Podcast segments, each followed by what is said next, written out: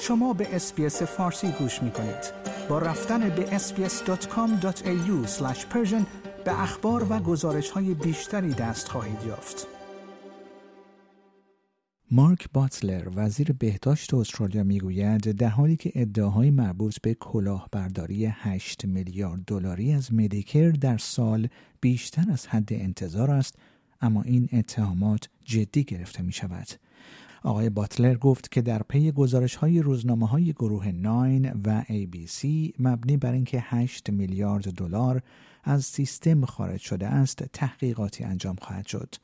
این رسانه ها در گزارش های خود ادعا کردند که برخی از پزشکان از سیستم مدیکر سوء استفاده کردند و برای خدماتی که ارائه نشده بود هزینه دریافت می کردند.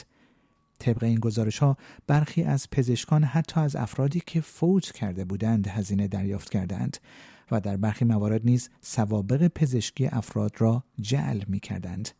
آقای باتلر گفت در حالی که کلاهبرداری در سیستم مدیکر وجود داشته اما رقم 8 میلیارد دلاری ذکر شده در رسانه ها بیشتر از آن چیزی است که او انتظار داشت.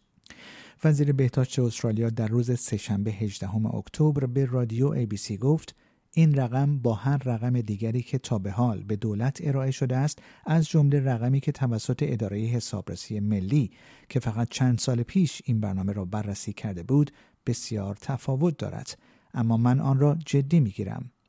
آقای باتلر گفت ما می خواهیم اطمینان حاصل کنیم که هر کاری که می توانیم به عنوان یک دولت انجام دهیم تا اطمینان حاصل کنیم که هر یک دلار به صورتی عاقلانه هزینه می شود.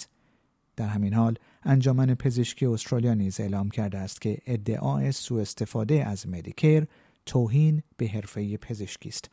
استیو رابسون رئیس این انجمن گفت که اکثریت قریب به اتفاق پزشکان عمومی کار درستی را با بیماران خود انجام دادند.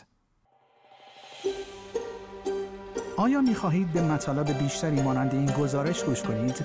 به ما از طریق Apple Podcast، Google Podcast، Spotify یا هر جای دیگری که پادکست های خود را از آن می گیرید گوش کنید.